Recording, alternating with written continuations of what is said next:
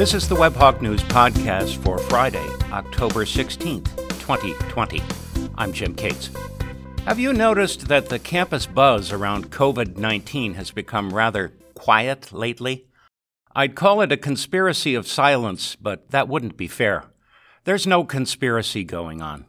It's just that all the fear and speculation that accompanied the reopening of campus six weeks ago has died down. In the meantime, we've settled into a new normal that is hardly normal at all. The campus population density is way down. Classes are socially distanced and everyone is wearing masks. As for crowded hallways, I haven't seen one yet.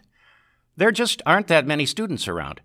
Even professors whose classes are face to face know that they have to offer online content for students who are sick or in quarantine.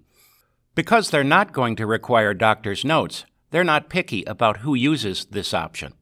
For their own safety, they're probably glad to offer it. I know I am. And how many COVID cases do we have? The real answer is that we don't know. The university's latest weekly report shows eight new infections, but I suspect that many students who are getting mildly ill are simply going home for two weeks and doing their work online. The real irony is that the state of Wisconsin is not doing at all well right now. Just this week, we had a day with both record new case numbers and COVID deaths. The Wisconsin National Guard has set up a field hospital at State Fair Park to handle the overflow of cases. What's going on? I suspect that students are still getting sick, but they are going home to get tested and treated. Their cases are not showing up in our numbers.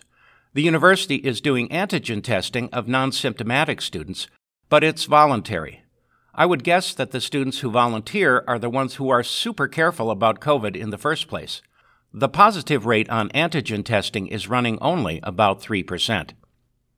We all know that the battle at UWW right now is not just about public health. It's about money and about the question of the university remaining sustainable into the spring term.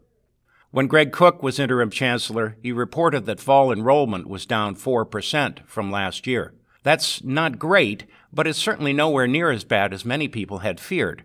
Our main mission right now is just to survive through November 20th when we go back online. But no one is pretending that this crisis is over.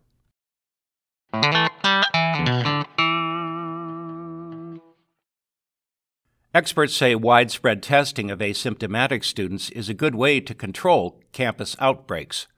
But how do you get students who feel well to sign up for a COVID test? Give them university swag and other goodies, of course. The University of South Carolina is giving away t shirts and entering test subjects into a drawing for bigger prizes, including a free meal plan for the spring. It certainly helps, too, that South Carolina's screening test is merely a saliva sample rather than a blood draw or a swab stuck up the nose.